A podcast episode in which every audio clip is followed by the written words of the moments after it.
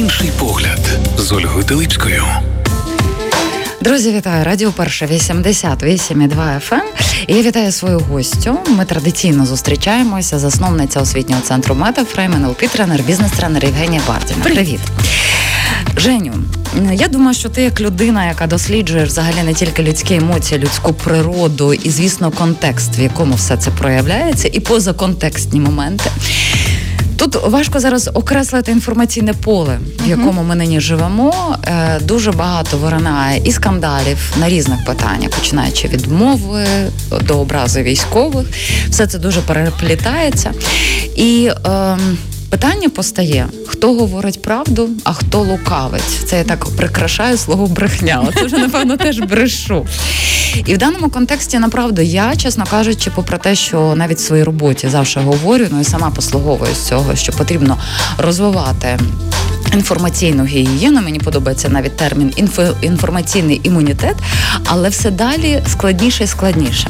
От навіть приклад тобі наведу. У мене є рубрика Зовнішній аналіз, проходжу за шпальтами іноземних видань, але останнім часом розумію, що дуже багато десь російських наративів там проскакує. Я розумію, що американська журналістика вона живе за своїми стандартами. Ось і те, що вони дуже багато пишуть про розкол там між військово-політичним керівництвом в нашій державі. Наше військово-політичне керівництво каже, у нас взагалі зовсім інша ситуація. І питання постає, що навіть маєш доторк до першого джерела. Хто тобі бреше, а хто тобі ні, угу.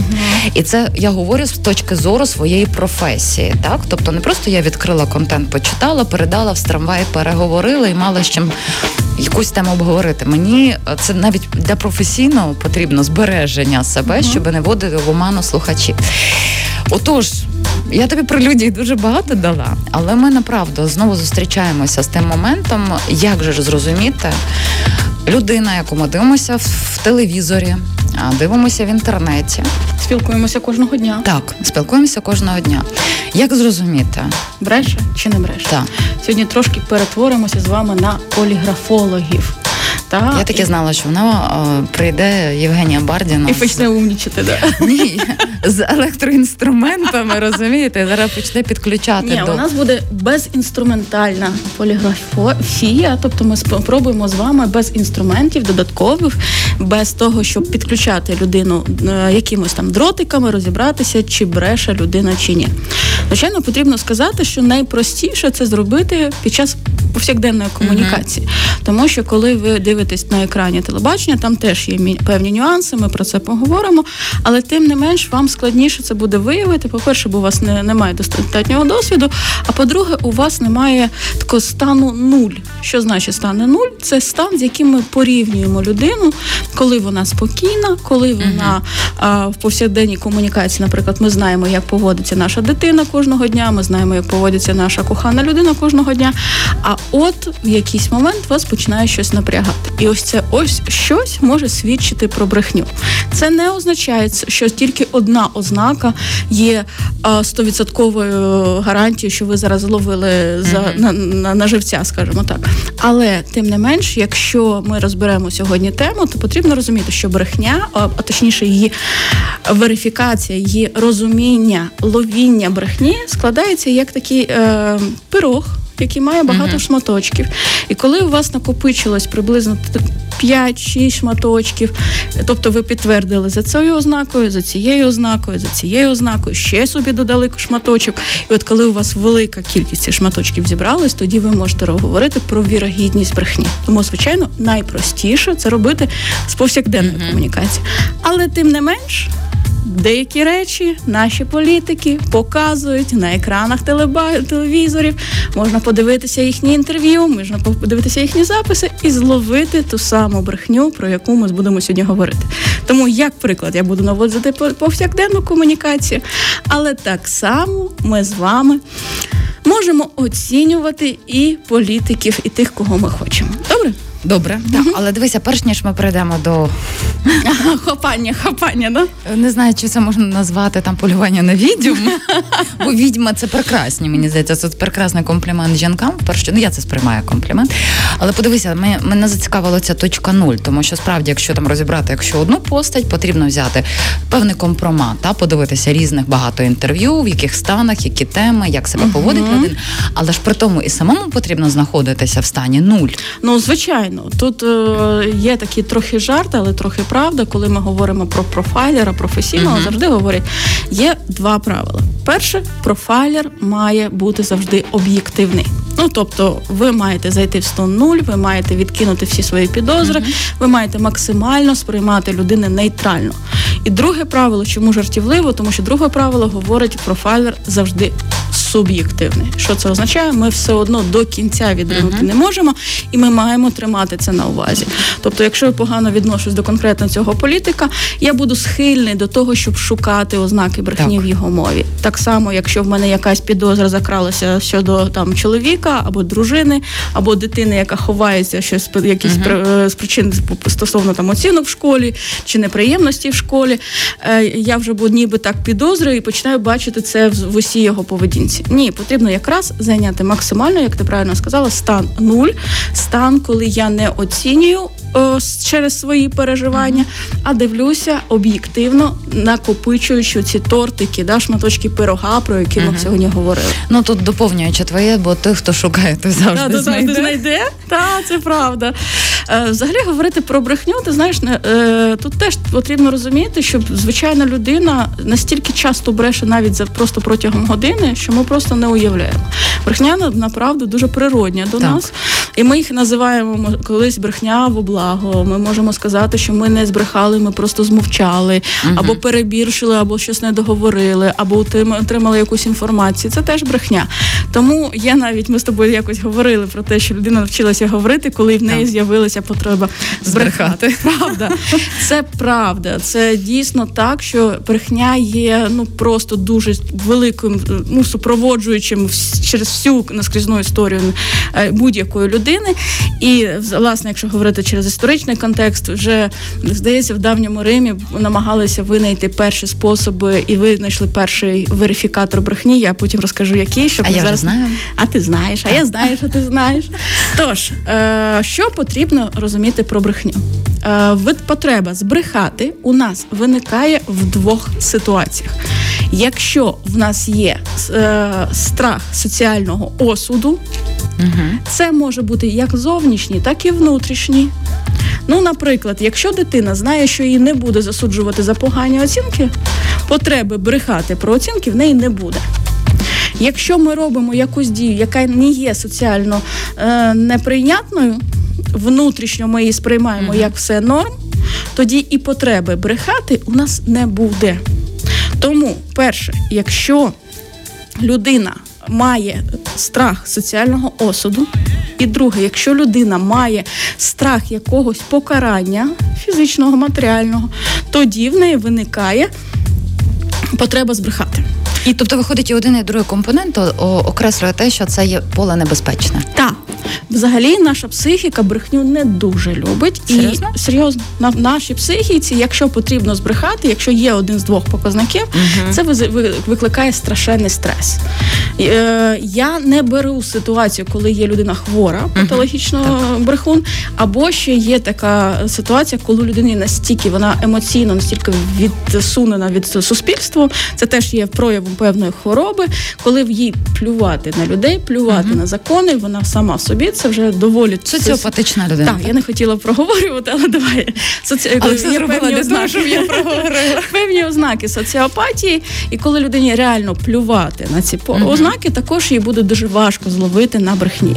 Всі решта з нас, які живуть в соціумі і які вплетені в цей соціум, вони будуть показувати реакцію на брехню, бо брехня то є стрес. І завжди реакція на брехню, як на будь-який стрес, передусім це буде страх. Тому що ми боїмося, що нас викриють через те, що ми нас засудять, або ми отримаємо якесь фізичне або матеріальне покарання. Угу. І тоді ми розуміємо, що нам потрібно ловити ознаки стресу. Я ще трошки введу теорії І таке поняття, як стимул. Що таке стимул з точки зору верифікації брехні? Це компромат, який ми якби ну питання, які ми ставимо, фото, які ми е, ніби залишаємо на столі, подивитись на реакцію. Питаємо в рідної людини, а як там справи на роботі, особливо з молодою секретаркою, і дивимось на реакцію. Це все є стимул. Тобто ті питання, які будуть е, піднімати цей стрес в людині, якщо вона бреше. Ну, і тут перша ознака брехні, яку ми складаємо собі на тарілочку, перший шванточок пірога, який ми складаємо, це так звана точка орієнтовного завмирання. Що це таке? Це момент, коли нашій психіці становиться стресово, але вона має прямо зараз знайти відповідь. Прямо зараз потрібно щось сказати, але в неї стрес. Угу. Якщо ми Я говоримо записую. правду, то тоді а, людина, яка має сказати правду, і вона не ну, не показує ніякого стресу, а, вона починає говорити так само спокійно, вона відповідає майже миттєво. Я можу спитати там Олю, як там в тебе пройшов вчорашній день. Тобі знадобиться певний час для того, щоб згадати, що там взагалі було в тому вчорашньому uh-huh. дні. А далі ти з рівним проміжком часу ти будеш мені відповідати. Якщо тобі потрібно збрехати, то я буду миттєво говорити, так? Ні. Ні. Якщо тобі потрібно збрехати, а це ще не просто розмова між мною і тобою, uh-huh. а це е, розмова, в якій є е, страх покарання. Uh-huh. Якби від твоєї відповіді зараз залежало, чи будемо ми дружити далі, чи ні, чи будеш ти завтра працювати, чи ні, чи буде в тебе щось, якесь покарання. Я бачу, що ти вже підсилюєш та так, момент, так, ми... так, так. в цей момент на стресі в тебе буде пауза, і ця пауза буде потрібна твоєму мозку, щоб продумати всю брехню. Але дивися, тут уточнення, тому що коли ти говориш про паузу, в мене виникає один з трьох аспектів, які в нас е, в кожному природі закладено на певний якийсь загрозливу ситуацію. Ми або завмираємо, mm-hmm. або нападаємо, або mm-hmm. втікаємо. От я, наприклад, не приховую того, я завмираючих. Всі... Я в будь-якому випадку завмру. Дивись, е, навіть не... якщо не буду брехати. Ні, тут не про те. Якщо я тебе питаю, Олю, як пройшов твій день? Угу. І ти до того не робила нічого такого крамольного, то в тебе і потреби завмирати не буде. Розумієш? Тебе страх. Ні, ні, але дивися, але ж якщо я за завмираючих, тобто це моя природня така реакція. Так. Якщо б я була з нападаючих, то все одно буде оце завмирання. Буде в будь-якому разі завмирання, тому що твоєму мозку потрібно зробити е, дуже високу роботу, угу. велику кількість. Угу. Їй одразу треба придумати велику кількість інформації, з якою вона буде працювати. Це ж не просто вона має сказати пила каву. Угу. Я ж не просто так тебе питаю, і ти вже в голові а чому вона спитала? А що я маю сказати? А якщо я там щось зробив, а як мені прикритися? І в цей весь цей момент мозок робить роботу. Угу. Тому людина, яка відчуває небезпеку, людина, яка не відчуває небезпеку, якщо ти нічого не робила, якщо контекст не знаю, зустрічі з секретарем на роботі в тебе не викликає взагалі ніяких емоцій. Чому ти це озвучуєш? Ой, вибач, я ж не знала. Я думала, ми про охоронців. Розумієш, якщо так. немає ніякої проблеми в цьому mm питанні для тебе, у тебе не буде паузи такої. Ти певний час так витратиш на те, щоб е, пошукати, що ж там взагалі вчора було, чи зустрічалася з тим секретарем, чи не зустрічалась, чи бачив я ту секретарку, чи не бачив. А вже потім ти будеш е, з рівними проміжками часу відповідати.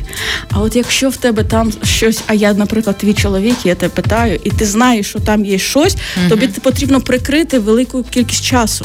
Тобі потрібно одразу продумати відповідь на весь цей період.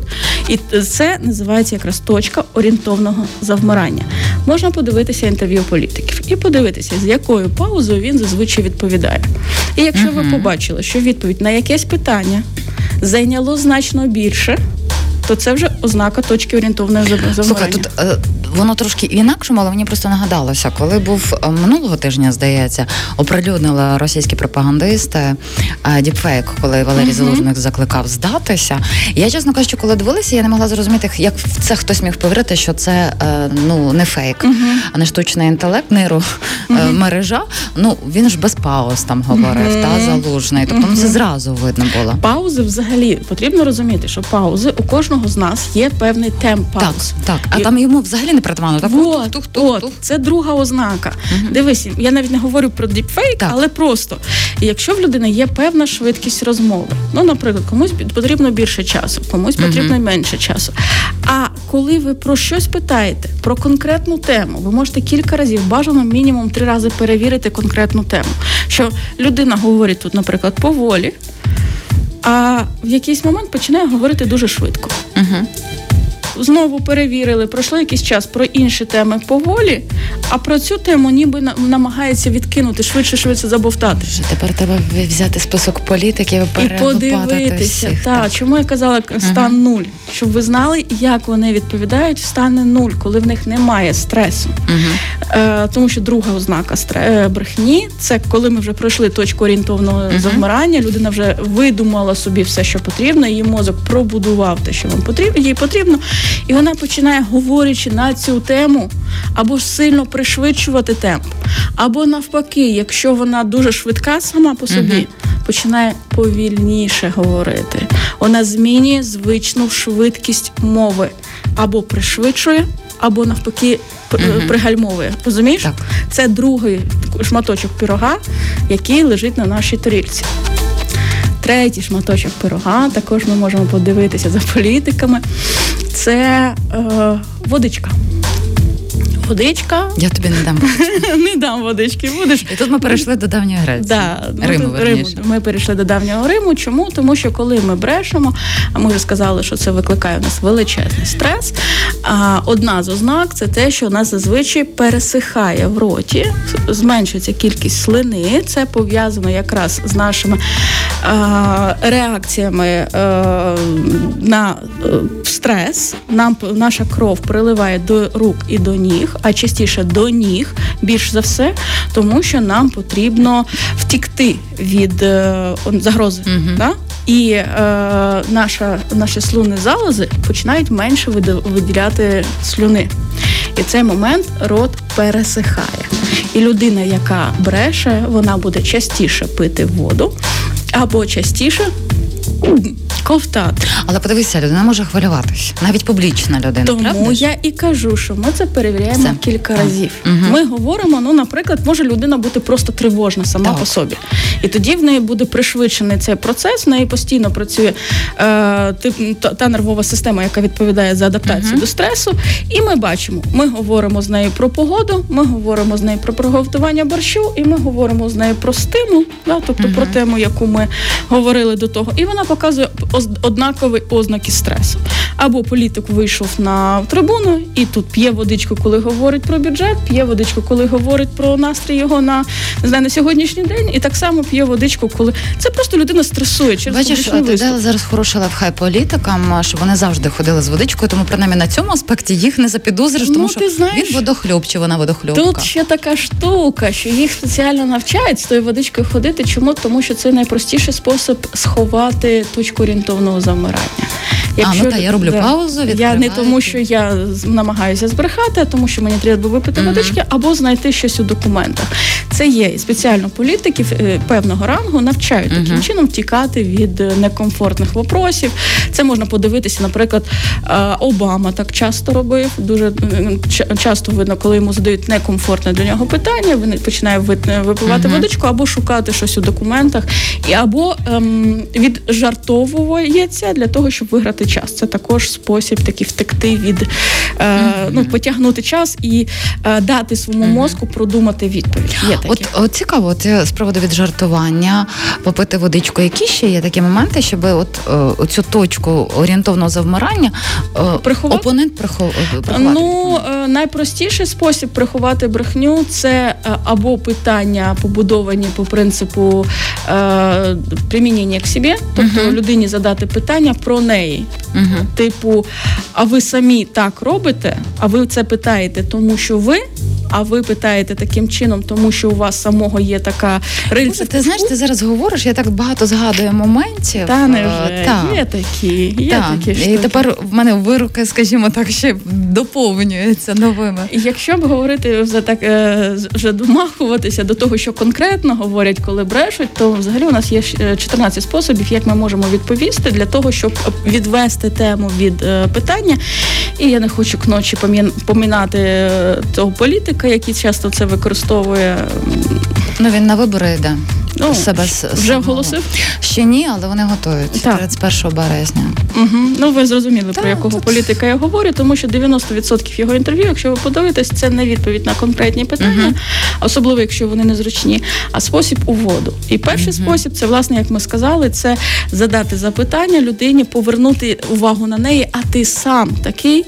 Ти сам про що зараз говориш? Ну, бачиш, тут ем, дуже цікаво. Дякую, що ти завершила, тому що для мене це така, знаєш, така показник дитячої позиції. От, а ти сам такий, Мгм. та? Але якщо ну, в Але задача яка? та. Яка задача? Якщо задача виграти час, або, або перевести увагу, або зробити так, щоб зараз вся е, всі довкола сфокусувалися на негативній поведінці саме цієї людини, її негативному намірі, її негативних е, бажаннях, то саме такі штуки вони називаються фокуси мовлення через те, що ви фокусуєте увагу людини туди, куди вам треба, вони і дозволяють це зробити. От другий спосіб мовлення, ем, фокус мовлення, який часто також використовують політики, так званий метафрейм.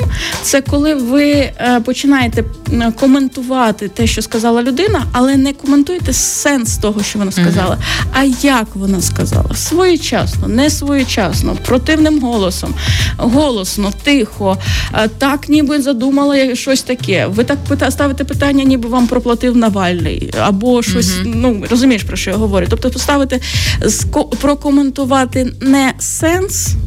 Це також виграє час. так. Розумієш, так? Е, ще один спосіб це перевести увагу на намір того, хто питає. І це часто використовують, наприклад, наші політики. А з яким наміром зараз людина спитала? А ви чого добиваєтесь, коли цього це питаєте? Ви для чого зараз піднімаєте цю дискусію? Ви хочете, щоб ми тут всі пересварилися? Ви хочете, щоб завтра українці одне з одним почали не знаю розбиратися? Ви для чого цю тему підняли? Ось він вам намір, який відфутболює назад запитання. Бу- Будь ласка, ще один спосіб. Це зміна е, розміру фрейму, коли ви питаєте в людини, ну вона вам питає, ти, наприклад, ви. Кажуть, що ви Олю з бюджету телерадіокомпанії собі в карман насипали там трошки грошей зайвих. А ти кажеш, а наприклад, е, Вам що заздрісно. ні, це вже це для себе, да? ти повертаєш до нього увагу. А ти кажеш, наприклад, ви знаєте, коли я була маленькою, я завжди мріяла, що я стану людиною, якою будуть гордитися. Як ви думаєте, ця дівчинка дозволила б мені це зробити? Ця внутрішня дитина, яка мріяла, що нею буде гордитися. Дуже думаєте, розкішно. Ага. Ви міняєте фрейм сприйняття. Давайте подивимось на це очима мене маленькою. Давайте подивимось на очима вами. Ви, коли дізнаєтесь, що я була чесна і прозора, вам буде не соромно за це питання? Спитаю я вас. І такі штуки вони дозволяють дуже класно втекти від, від, від таких каверзних питань, скажімо так. Зараз мені Євгенія Бардіна дасть відповідь про те, чи я змогла би. Але ми перервемося на велику музичну паузу і повернемося до ефіру. Добре? Інший погляд з Ольгою Теличкою. Друзі, ми продовжуємо нашу розмову з Євгенією Бардіною. Ми говоримо про брехню, і ми говорили про пересихання роту. От під час музичної паузи водичку довелося давати Євгенії Бардіній. Не те, що мені шкода води, ні, мені не шкода. Але ми ж говорили про те, ну я теж з водичкою. Тому ми тут обидвоє сидимо і намагаємося один одного е, впіймати на брехні. Ну але це жарт, але в кожному жарті є дуже багато компонентів. І ми якраз е, перед музичною паузою зупинилися, що от момент, коли пересихає в роті, вся Ага. енергія скеровується до них, які кажуть, треба тікати. І тому дивися, є такий акторський. м, м- Прийом. Якщо на сцені в тебе пересихає в роті, треба легко, а легко, тому що можна захопитися і буде зовсім не цей ефект. Вкусити кінчик язика, і тоді з'являється слюновиділення. Є Так. таке. Є таке. Ось він, е, я навіть про себе кажу, він не завжди допомагає, тому що інколи буває, що так вся рідина сказала, ми тебе не знаємо, і вона начебто покинула твоє тіло. Ось, ну але це такий. Це ну дивись, це ознака стресу. Мгм. Актор може стресувати через те, що він на сцені. Я два тижні тому здавала на права. У мене пересохло в роті так. Це ж Не те, що я писала в цей момент. Це стрес. Але якщо в людини стрес з'являється в певні тригерні моменти, тобто так зазвичай вона нормально себе почувається, а ви піднімаєте якусь тему, і людина починає чомусь показувати вам ознаки стресу, ви сміливо кладете цей шматочок пирога на нашу тарілочку брехні. Ну вибачте, так що я говорю. Ну, так я називаємо тарілочку. Е, ефір тарілочка брехні. Е, я ж казала, що про давній Рим. Чому ця історія дійшла до нас? Тому що там е, як перевіряли на брехню тих, хто підозрювався в якійсь скоєнні якогось злочиня, їх ставили посеред площі і насипали борошно в рот. І в кінці допиту людина не мала нічого говорити. В кінці допиту перевіряли. Якщо борошно було сухим, значить людина весь цей час відчувала стрес. А якщо борошно було вологим, значить людина була спокійна, коли її допитували, і вона не винна в ситуації. Розумієш? Звичайно, бажано в цей момент не приковувати її наручниками, бо вона в будь-якому разі стрес буде. Це вже елемент Так. І тут важливо, щоб та людина, яка веде допит, а ми тут граємося в те, що ми ведемо допит, бо транслювали якраз доброзичливість, розслаблення, щоб це не було як е, реально якийсь агресивний акт. Тому людина буде інакше людина буде стресувати сама по собі. Mm-hmm. Ще одною ознакою є е, порядок брехні. Що мається на увазі? Ми з вами люди лінійні до нельзя. Ми, коли придумаємо свою брехню, ми придумуємо з точки А в точку Б. Я вчора, кохана моя, встав, зранку почистив зуби, потім поїхав на роботу, з роботи тільки додому, тільки про тебе й думав. Придумує наш мозок. Угу. А якщо в людини спитати, а що ти робив до того?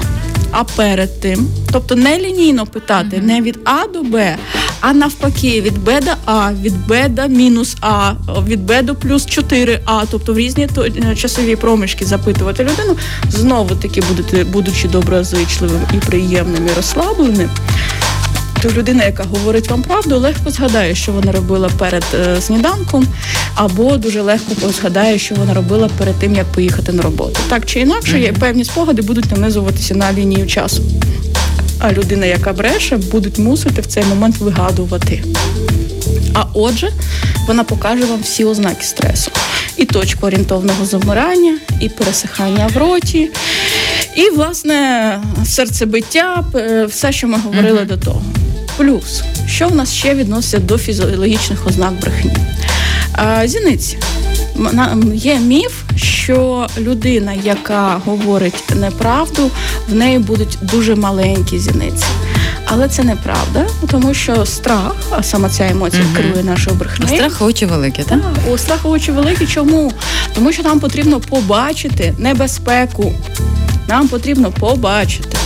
І тому ми обов'язково будемо розширяти свої зіниці. Наш мозок буде намагатися побачити, чи, uh-huh. чи що зараз відбувається. І тут же знаходиться ще одна ознака. Він не дивиться у очі, а отже, він бреше, скаже вам середньостатистична людина. Це неправда. Тому що людина, яка не бреше, вона не буде за вами спостерігати. Вона буде просто розказувати, вона буде займатися своїми справами. Вона буде там, не знаю, різати картоплю до до вечора, не не завмираючи, а просто до вечерю готувати. Вона повернеться до вас спиною, буде продовжувати займатися. Ви просто розмовляєте. uh Для неї ця розмова буденна. А от людина, яка хоче вам збрехати, вона обов'язково буде дивитися на вашу реакцію. Вона буде так зазирати вам у очі, uh так дивитися, щоб, не дай Боже, не пропустити момент, коли ви почнете сумніватися у вашій брехні у його брехні. Розумієш? Там. Тому ну, я думаю, що ну в кожного були такі випадки, і напевно ми самі себе теж згадуємо в тих моментах, коли потрапляли в такі неприємні. Ми не такі. Ні, ні, ми святі радіо святих, дві святі в ефірі. Так. так. Ще одна ознака це наші руки ми починаємо дуже сильно пітніти, тому що прискорюється серцебиття, починає дуже сильно інтенсивно е, е, йти кров uh-huh. по тілу. І відбувається два процеси: з одного боку, спітніння, і людина, яка бреше, вона починає протирати руки. Коли мені кажуть, що потирання рук означає, що це однозначно нечесна людина. Ні. Але в комплексі з нашим пирогом та з нашою тарілочкою брехні. Ще одна ознака, коли у вас вже накладено достатньо шматочків, mm-hmm. і один з них це потирання е, рук.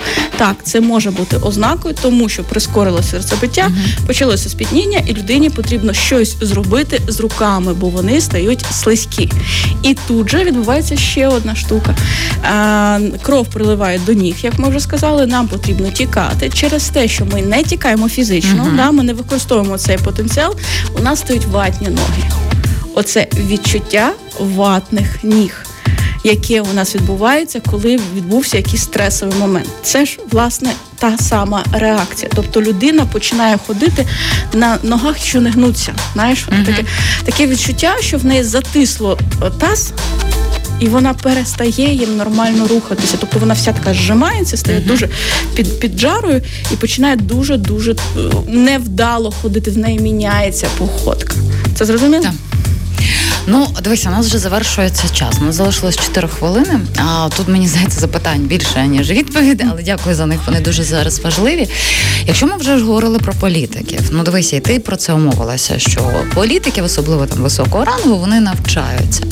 І загалом, навіть з власного досвіду, можу сказати, що ну от з політиками справді е, з аватаром у мене таке відчуття, спілкуєшся з аватаром, з певною маскою. Тобто ти задаєш одне запитання, а прийшли дати відповідь ту, яку вони вважають uh-huh. за потрібне. З однієї сторони, я розумію, що це логічно, тому що вони би не протаранили там свої uh-huh. якісь певні аспекти, які вони хочуть сказати там в ефірі чи в розмові з виборцями, чи просто і це потім накладається на усі аспекти життя. І навіть якщо немає такої можливості поспостерігати за тим політиком, якого там хочеться дослідити, коли він бреше, коли ні, навіть ці самі відеозйомки, ми ж теж розуміємо, є монтаж, правда uh-huh. ж не завжди камера тільки е, крупним планом його бере, тому що там бере інших mm-hmm. гостей, якщо це велика студія, чи бере там ведучого, чи ведучу. Тобто тут таких е, трошки стирається оцей ракурс. Ну дивись, найкраще звичайно досліджувати прямий ефір, mm-hmm. коли причому прямі ефіри, коли е, цей прямий ефір реально може вплинути на їхнє життя. Якщо вони вважають, що я зараз щось розкажу тут у студії, а хтось потім виріже. Так, і так? хтось виріже, підмонтують там, або я зараз поговорю з цією дівчинкою після ефіру, і вона там видалить те, що я mm-hmm. не так сказав, то там більш спокійне ставлення, людина може трохи пограти в це. Хоча направду ми можемо з вами контролювати максимум 4-5 аспектів нашого тіла. Ми можемо контролювати, що ми говоримо. Ми можемо контролювати, наприклад, наш голос, uh-huh. замислитися про те, в якій позі я сиджу, можливо, контролювати, щоб у мене нога не смикалася, але щось все одно буде видавати. Буде десь е, е, рука не так стояти, зміниться шкір, е, колір шкіри, бо шкіра кров відлила від шкіри блідніше. Тобто навіть грим не допоможе. Да, так? Все, все одно буде той аспект, е, який на який людину можна зловити. Хочете перевірку? Подивіться відео Путіна, коли вже почалося повномасштабне вторгнення, і його зустрічі з Лукашенком. Подивіться, в перші дні війни, коли все пішло не по плану. Там він можна сказати, що він професійний е, брехун, можна сказати. Можна сказати, що він навчений, можна сказати, так. але його тіло все одно його видавало. Він десь схопився за стіл, десь поблідніли в нього навіть е, костяшки пальців, десь у нього смикалася нога. Всі ці моменти все одно видають людину. Угу. Такі малесенькі, малесенькі фактори, які ви можете повідслідковувати.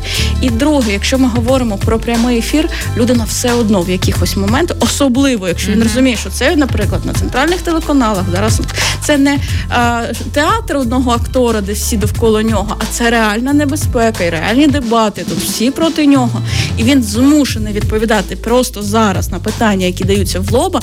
Ви все одно побачите реакцію. Все одно буде видно той стрес, який людина буде показувати на певні е, питання. Інше питання, що звичайно краще це робити, наприклад, потім передивляючись запис mm-hmm. на стоп-кадрах, щоб ви мали так. час на те, щоб проаналізувати. Або якщо ми говоримо про вашу рідну людину, яку ви uh-huh. запідозрили в брехні, то ви все одно можете повернутися до якогось е, стимульного питання завтра за сніданком. Післязавтра за вечерю. І людина сиділа розслаблена, в якийсь момент вона напряглася. Слухай, так можна отримати, почати отримувати задоволення від того, що людина Хіба це погано? напрягається, напрягається. Це ж дуже це круто. Це така гра. там. І, і ще трошки погратися можете з тими, кому він найбільше довіряє там точно, якщо ви будете. А уточно, уточно. Ну, наприклад, в нього є друг, якому він розповідає всі секрети. І поговоріть на це питання з другом? З другом. Просто не в лоба, а про якусь людину, про нову секретарку вашого друга, ну, партнера. І подивіться, як веде себе друг. Йому ж нема взагалі чого нервувати в цій mm-hmm. проблемі, ну в цьому питанні. Mm-hmm. І людина чомусь починає дуже швидко видавати якусь інформацію. Чомусь людина починає забовтувати вас. Людина починає чомусь нервувати, пересихає в роті, пити водичку. І от там у вас буде ще багато дуже цікавої інформації. Ми пішли шукати секретарку. Євгенія Бардіна, засновниця освітнього центру Мета Фреймен, тренер, бізнес-тренер. Дякую тобі. Дякую вам. Інший погляд з Ольгою Теличкою. осінь на Радіо Перше.